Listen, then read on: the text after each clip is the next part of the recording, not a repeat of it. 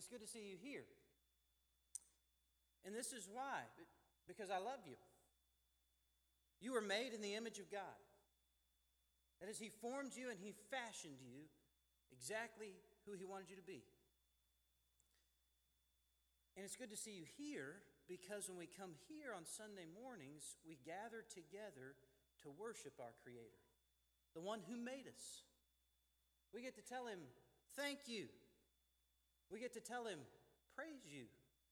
We get to tell Him, we love you. But more so than seeing you here today, I want to see you in eternity. That is, I want you to be in the presence of God with me and with everybody else. And listen, this goes this far for me. I would love for every single person who has ever been created to spend eternity in paradise with their Creator and with each other. Wouldn't that be awesome? Here's the reality we have to deal with. There is not only a place called heaven that is a real paradise where God awaits those who have believed in Christ, but there is also a place we refer to as hell. A real place of punishment where eternal death awaits those who are not covered by the blood of Jesus Christ. That's a tough reality. It's hard to swallow, and it's really impossible to imagine. As I've spoken to you from Scripture about heaven these past couple of weeks, I hope that you've kind of come to the point where you realize heaven is far too great for us to comprehend or describe this side of it. That is, when we get there, we'll be so awestruck by God's glory and by this eternal dwelling place with Him that to describe it with human words in a human perspective before we get there simply just can't do it justice. And then at the same time, hell is really that bad.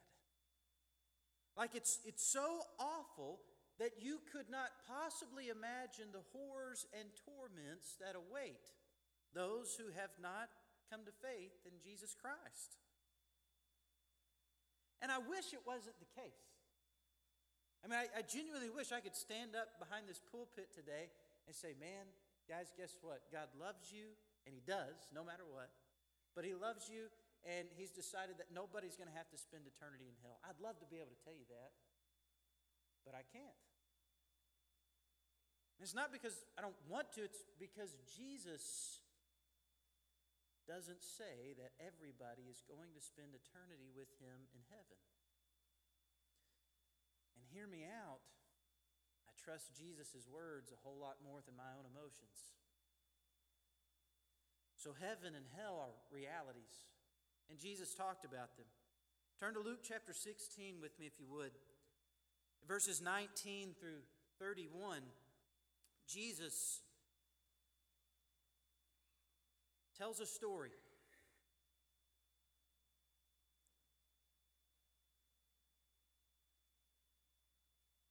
I call this heaven and hell. We'll talk about it a little more as we go on. Verse 19 of Luke chapter 16. Now there was a rich man, and he habitually dressed in purple and fine linen, joyously living in splendor every day. And a poor man, named Lazarus, was laid at his gate, covered with sores, and longing with crumbs which were falling from the rich man's table. Besides, even the dogs were coming and licking his sores. Now the poor man died and was carried away by the angels to Abraham's bosom. And the rich man also died and was buried. in Hades, he, that is the rich man, lifted up his eyes, being in torment, and saw Abraham far away, and Lazarus in his bosom. And he cried out and said, Father Abraham, have mercy on me, and Lazarus, send him so that he may dip the tip of his finger in water and cool off my tongue, for I am in agony in this flame. But Abraham said, Child, remember that during your life you received your good things, and likewise Lazarus bad things. But now he is being comforted here, and you are in agony. And besides all this, between us and you there is a great chasm fixed, so that those who wish to come over from here to you will not be able, and that none may cross over from there to us. And he said, Then I beg you, Father, that you send him to my father's house, for I have 5 brothers, in order that he may warn them, so that they will not also come to this place of torment. But Abraham said, They have Moses and the prophets. Let them hear them. But he said, No, Father Abraham, but if someone goes to them from the dead, they will repent. But he said to them, If they do not listen to Moses and the prophets, they will not be persuaded, even if someone rises from the dead. Father God, I pray that you bless our time together this morning as we study your word. Give us understanding. Help us to see you as a good God, holy in character, perfect in justice. It's in the name of your Son, Jesus, we pray. Amen. There's a few things when you read through this passage that you might be tempted to say that the text itself does not explicitly say. It's hard, at least for me, to read these verses with fresh eyes and fresh ears, because I have my own preconceived notions both of what Jesus is talking about and of the afterlife itself, heaven and hell. So let me just mention a few things as we get going here into this text that might be of interest to you. The first is this: these verses do not have to be read as a parable. That is, Jesus would often tell parables, stories. If you've heard the little definition, an earthly story with a heavenly meaning before, or you could even call it a heavenly story with an earthly meaning if you wanted to. Jesus would take something that people knew and recognized and then talk to them about the kingdom of God or the kingdom of heaven with parables. In fact, he did so earlier in Luke chapter 16, towards the beginning of the chapter, with the parable of the unrighteous steward. Jesus would take just an example, an illustration, an analogy, sometimes something even hypothetical, or not so much hypothetical as just non-concrete example to help them understand. But here in verse 19, Jesus doesn't start sharing his teaching in the same way that he does parables elsewhere in Luke.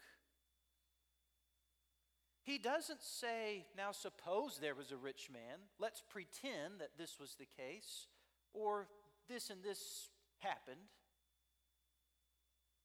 He says, there was a rich man, identifying a rich man. But also, he doesn't identify a rich man, he identifies a poor man. And whereas the rich man remains nameless throughout the story, the poor man has a name: Lazarus. This isn't the same Lazarus in John chapter 11 that was friends with Jesus and brother of Mary and Martha, that died and Jesus raised back to life. But this Lazarus, we come to understand, is a very real person.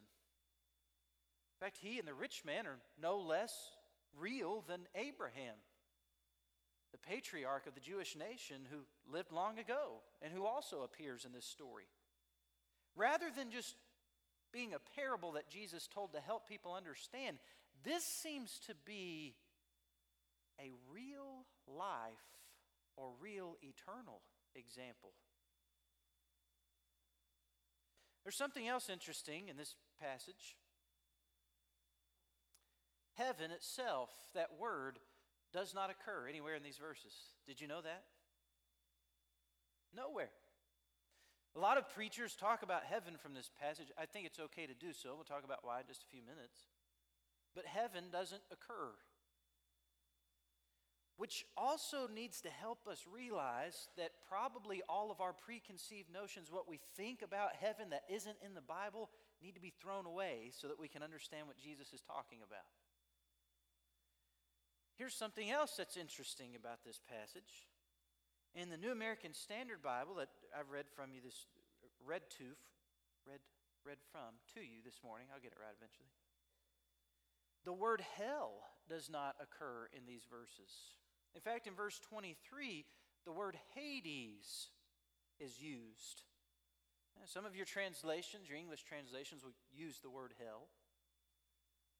But Hades is the word that's used in the New Testament and throughout Greek culture in this time to refer to the realm of the dead. In fact, the Hebrews had a somewhat of an equivalent to it in the Old Testament. They called it Sheol. That is the realm where people who have died go when they depart this earth. It's oftentimes translated throughout literature as the grave or the dead, the realm of the dead. Now, I think that it's okay to refer to this Hades here in these verses as hell. I'll talk about why in just a few moments. But you need to understand something. Any idea that you have about hell that's not biblical needs to be thrown out in order to understand what Jesus is talking about.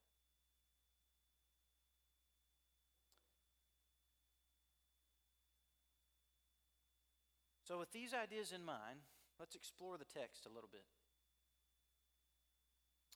What we find out at the main point of these verses and the main point of Jesus' teaching here is that eternal or earthly riches do not equal eternal reward.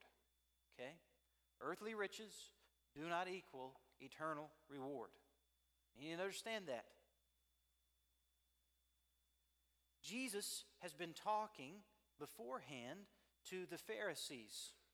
In fact, if you back up to verse 14 in Luke chapter 16, the same chapter, Jesus is talking to these people, and Luke describes the Pharisees as lovers of money.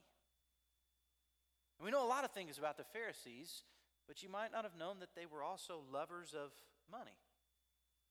Now, here's what else we find out about these Pharisees. They were listening to all the things that Jesus was telling them. They were hearing them with their ears. But they were also scoffing at what he was teaching.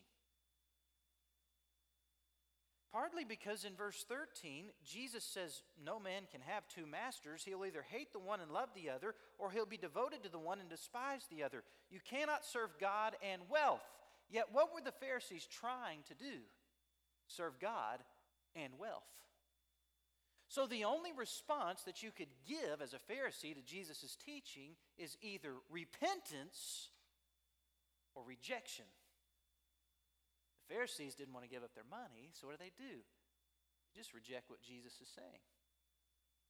But they didn't want to get into a theological debate with Jesus. They tried that many times before, and every time they lost. It's kind of embarrassing for them. So the easier way to handle it was to laugh at, to scoff, to make fun of what Jesus was teaching. You really think so? In fact, comedy is a really easy way to justify your actions or to get out of a painful situation, isn't it? You ever watched a movie before that's really intense and has all these dramatic characters in it as relationships develop and different actions take place, and they're usually a person or two in the movie to provide something called comic relief, just to take the edge off of the emotion so it's not too heavy for you to bear. This is kind of what the Pharisees start to do with Jesus' teaching. Let's just laugh him off. We don't want to get into a debate with him. We're going to lose. So let's just scoff at him. But Jesus didn't really feel upset at their scoffing in so much that it made him change his mind or change his teaching. Rather, the thing that he's upset about is that the Pharisees still don't seem to understand that no matter how they deal with his teaching, what he's teaching is the truth. I think that his heart ached for these people, just like it did for the woman at the well that he talked to in John chapter 4. Just like it did for the tax collector named Zacchaeus. Just like it had for one of their other Pharisaical brothers named Nicodemus in John chapter 3. But it was like their hearts were so hardened and their minds so thick, their heads screwed on so crooked that no matter how much Jesus taught them, no matter how much he loved them, or no matter how hard he loved them with difficult truths, it just wasn't getting through. They didn't want to deal with what Jesus was talking about. And so it's really to this group of people, the Pharisees, that this story is told. Here's what's so interesting about the Pharisees. Everyone in this day and time thought, man, if anybody's going to heaven, you know who it is? The Pharisees. So just stop and think about this for a minute. If anybody in our day and time thinks, well, this person's got to be going to heaven, who's it going to be? A good old church-going Southern Baptist, right? When we do, we have that notion, we have that understanding in our hearts and in our minds. But I wonder if, like the Pharisees, we're trying to serve God and money, God and reputation, God and pleasantries, God and comfort, God and this, God and that. And Jesus is hurting the whole time, saying it doesn't work like that. Now you might get this idea upon reading this text and seeing the context in which Jesus has shared this story, that rich people go to hell and poor people go to heaven. But that's a false notion too. Now I need you to understand, in this specific case, the rich man went to a place of punishment, and the poor man went to a place of paradise. But it wasn't because they were rich or poor that they ended up in these places. It was because the rich man loved his riches and not the Lord that he ended up separated from God. And it was because the poor man didn't just have pity from God because he was poor and had nothing. It was because he had a love for God in his heart that he experienced paradise. So if it's true that earthly riches do not equal eternal reward, how do we live in expectation of the afterlife? Because the other notion in this day and time was that the super-religious holy people, a.k.a. Pharisees, were going to heaven because, well, they were godly people. The other idea was that all of these folks who have money and they eat nice food every day and they have nice clothes to wear and they live in nice houses, man, God must love those people. Those people got to be going to heaven. But those things were not true. In fact, I would dare say that much the same thing may be true in our day and time, not just in a religious sense when we think the good old Southern Baptists are going to heaven. You can add another denomination or church in there if you want to. But also this idea that, well, we live in the greatest nation on earth. We live in the Bible Belt of this country. I mean, surely all of us are going to experience blessing and peace and life and the life to come, right? But Jesus told this story, really not just telling a story, but using a real example to debunk the myths that we hold in our heart. That is, that these certain people get to experience paradise and these certain people don't. Because after all, It wasn't the rich man with whom the Pharisees would have identified because they were rich that went to Abraham's bosom to paradise. It was the poor man. The man that didn't have enough money to keep the dietary laws of the Old Testament. The man that was a sinner. The man that was without. The man that was placed on a person's doorstep because nobody else wanted to deal with him. That was the guy who got to go to paradise. So let's just think about these two fellas for a minute. You want to? The rich man and the poor man. We find out about this rich man. And by the way, rich is a relative term, right? I mean, in this room, there are people who are rich comparatively, right? There are folks who have more money, who have more wealth, who own more property, who have more personal possessions of earthly value than other folks in this room. Everybody agree on that? I mean, it's not right or wrong, it's just a fact of life. But if all of a sudden the 10 wealthiest people came into this room, all of you who once were rich would now look like poor Arkansans, right? And there are some of you in this room who are poor. You don't have as much as so-and-so in town. You don't have this. You don't own that. There's not a lot in your bank account. You don't have the best paying job in the world. You're poor. I mean, relatively speaking, some of you don't have as much as others in this room. Do you guys agree? I mean, it's not good or bad. It's just the facts of life. But what if we brought in some folks who were not the richest people in the world? They were the poorest of the poor. In fact, the majority of the world lives on less than $2 a day. So let's just say that we brought in some of these folks who live on less than $2 a day for everything.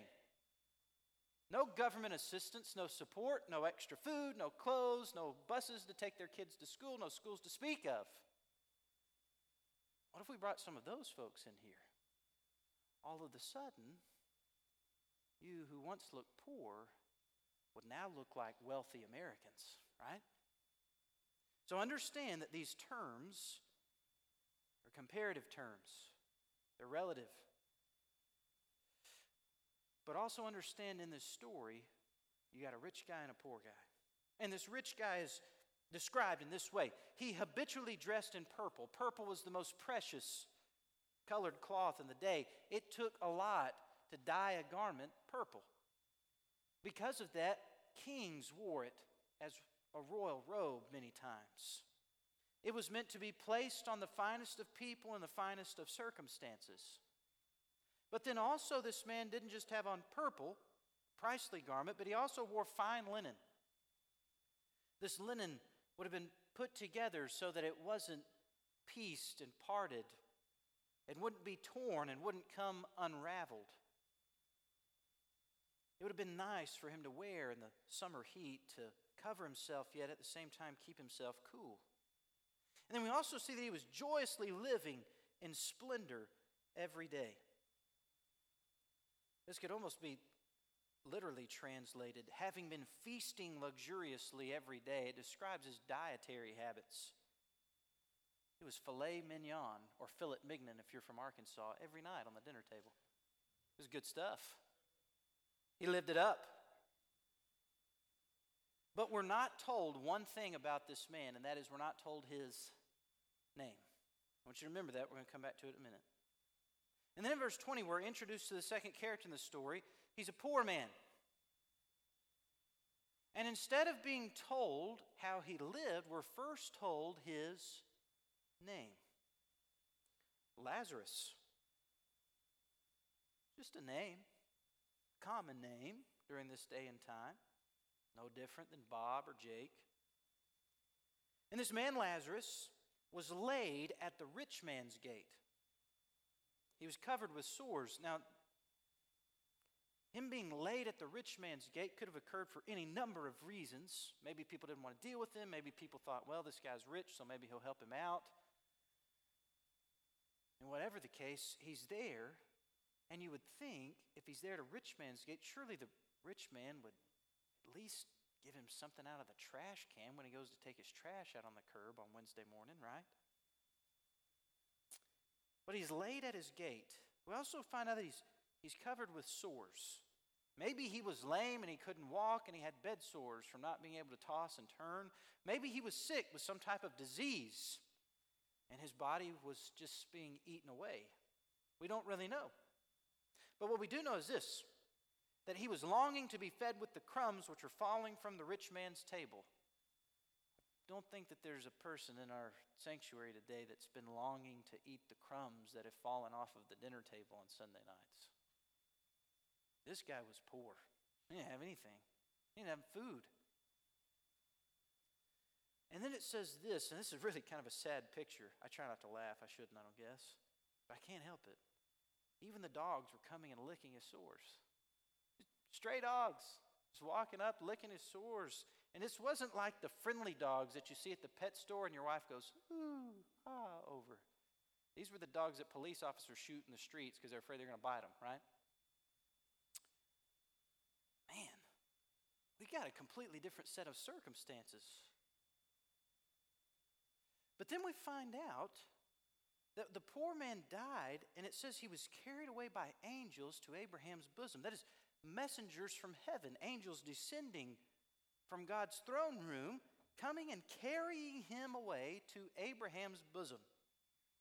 Bosom in Scripture is a place of comfort and rest and peace. It's a place of intimate knowledge. In fact, in John chapter 1, verse 18, we see that Jesus came from God, the one who is from the bosom of the Father, and he made himself known to us. That is, Jesus had intimate knowledge of his Father in heaven because he came from his Father's bosom. Later on in the New Testament, we find that as people embrace one another, and even in the Old Testament, as they hug them, they bring them close into their chest. You guys saw me sitting down here with Branch for children's sermon time. Where did I have him? Sitting in his lap, and his head was right here in my bosom, in my chest. Feels weird to say bosom, doesn't it? It's a place of comfort, a place of rest, a place of peace. The Jewish people would have understood this kind of like we understand heaven in our minds. A real paradise. I mean, after all, what could be better than dying and being carried away by heavenly messengers? The same messengers that guarded our ancestors as they marched through the wilderness and came into the promised land, the same kind of angels that were there to give us the law, the same kind of angels that were there to protect and watch over our people. How could this get any better? And then the angels carry him away to Abraham's bosom. Abraham, the patriarch, the respected and venerated hero, the father of the nation. What could be better than being embraced by Father Abraham? And then notice what it says about the rich man.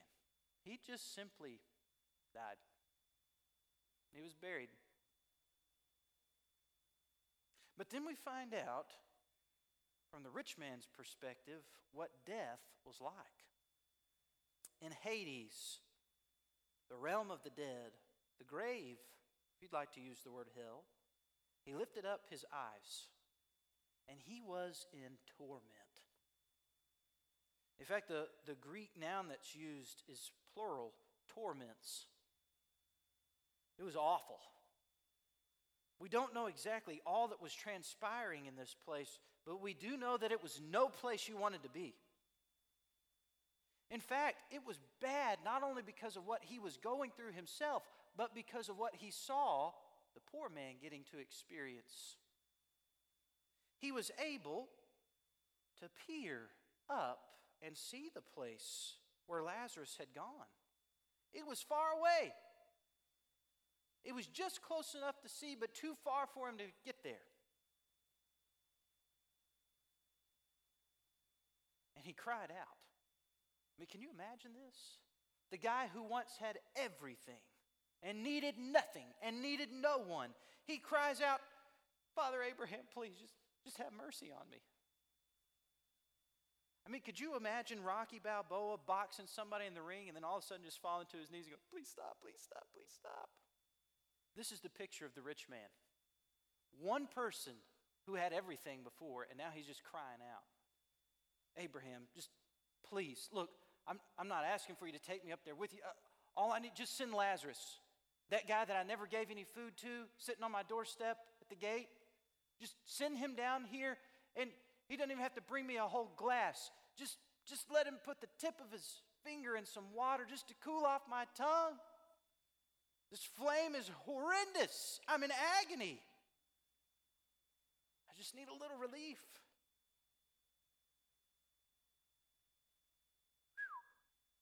That's rough, isn't it? I mean, this is why I told you earlier, I don't want to see anybody go to a place like this. You probably don't either. But Abraham said, "Child, remember during your life, you received your good things, and likewise Lazarus, he got bad things. But now he's being comforted and you're in agony. Look," Abraham says, "this is reality and this is how it is. There's a place of paradise and blessing. There's a place of punishment and torment. You are where you are because you wanted to be there. He is where he is because he wanted to be here." Say, "Jake, man, nobody wants to go to hell, wants to go to a place of punishment." Well, there's probably a few weirdo people out there, kind of like the Joker from the Batman movies, that just, they love pain and suffering and they want to spend eternity separated from God in punishment and torment. But by and large, most people don't just say, "I'd love to go to hell." People don't do that. People don't want to be in pain. People don't want to be in eternal torment and suffering and anguish and agony. But people do what they want to do, right? And in fact, this is the tough reality.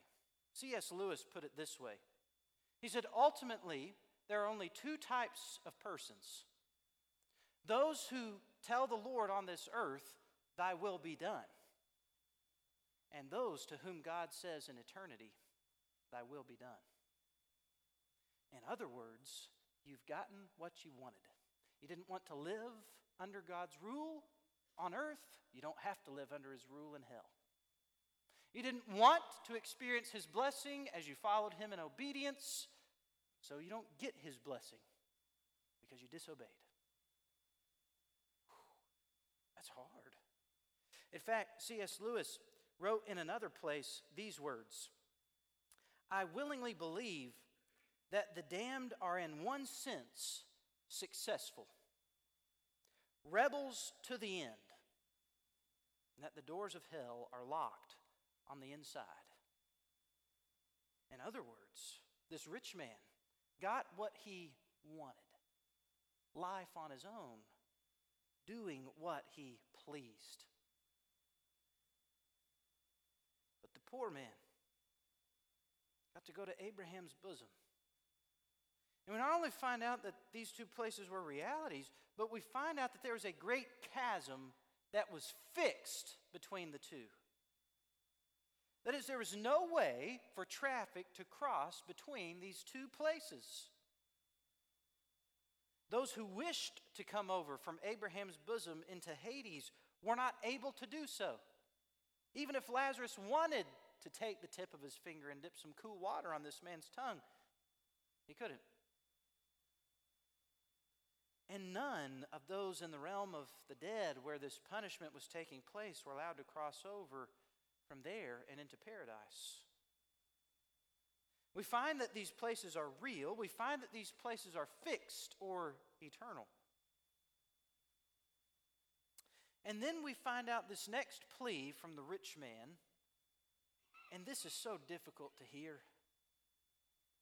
He said, "Then I beg you, Father, that you send in my father's house." Look, if Lazarus can't come here and give me some relief, then send him back from paradise into earth. Because I have 5 brothers. I want him to warn them so that they don't come to this place of torment like I am. If I can't get out of here and if I can't experience relief, would you just please do something for them?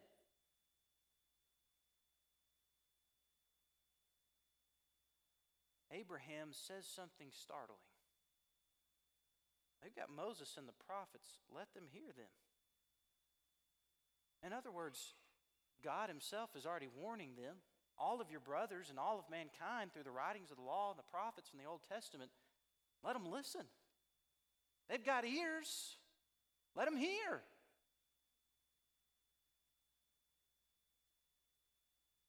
Rich man says, no. Realizing that he himself had what? The law and the prophets. He didn't listen. He said, Abraham, look, if you'll just send somebody back from the dead, I know that when they see Lazarus and they remember this guy that I mistreated and they remember who I was, a person who loved money and wealth and material possessions more than the Lord, surely they'll repent. Surely they'll be transformed. Surely their minds will change and their hearts will be softened.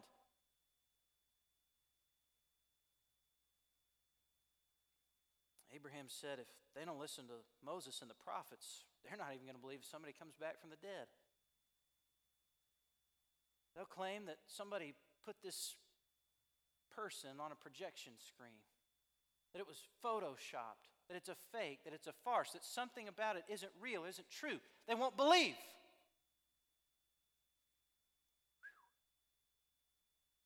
That would hurt. But it still was the truth, was it not? In fact, what we find happens in the New Testament is this. There's a man who rises from the dead. Anybody know his name? Jesus.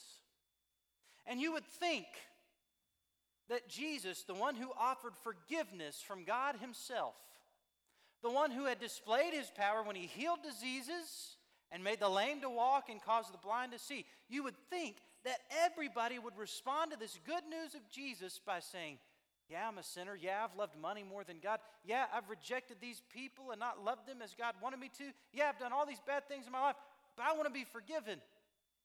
I want to experience life abundant and eternal. You would think every single human heart would be saved and transformed.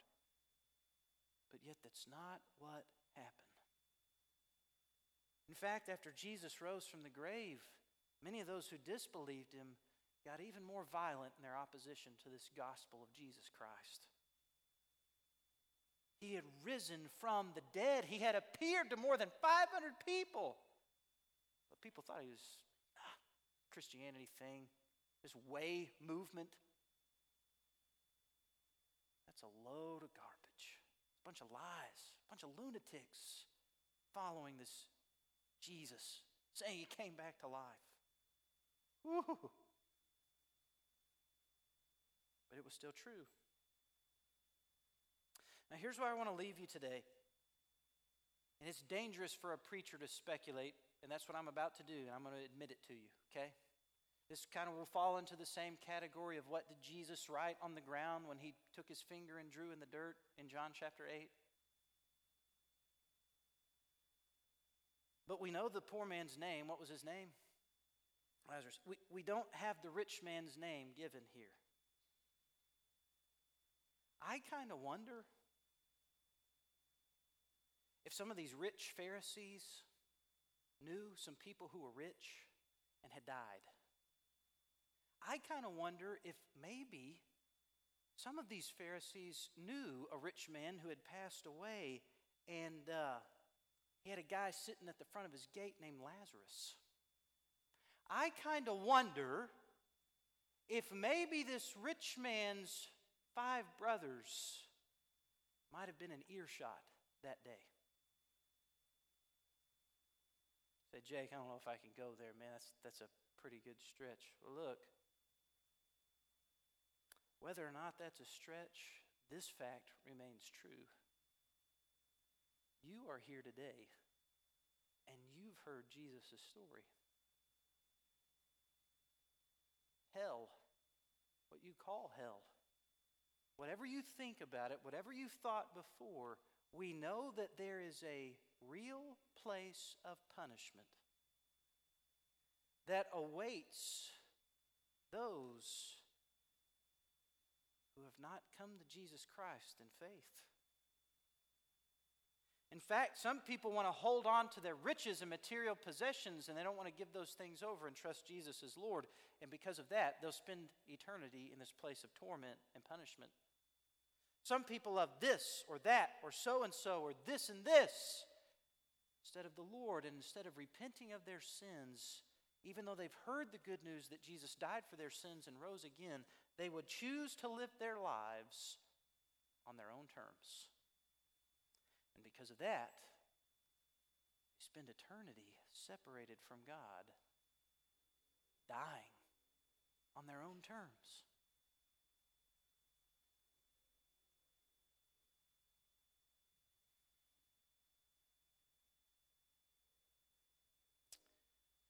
I have the heart of this rich guy. I know I do. For two reasons. Number one, I know I'm a sinner, and I know I don't deserve to go to paradise. But I thank God that he sent his son Jesus, that Jesus died on the cross for my sins, and that he rose again, so that when I believe in him, I get to go to paradise to be with the Lord when I die. But I also know I have this rich man's heart for this reason. I look out here and I see your faces this morning. I'm glad I got to see you today. Man, I want to see you in eternity. I want to know that you've placed your faith in Jesus Christ. I want to know that you're going to paradise with him. When I leave this church building and I go and walk back to my house and I pass people driving down 2nd Street, and I look in through the windshield of their car, I want them to spend eternity separated from the Lord. They don't have to. Nobody has to. But sometimes people do. Many people do. It's because they haven't come to Jesus Christ.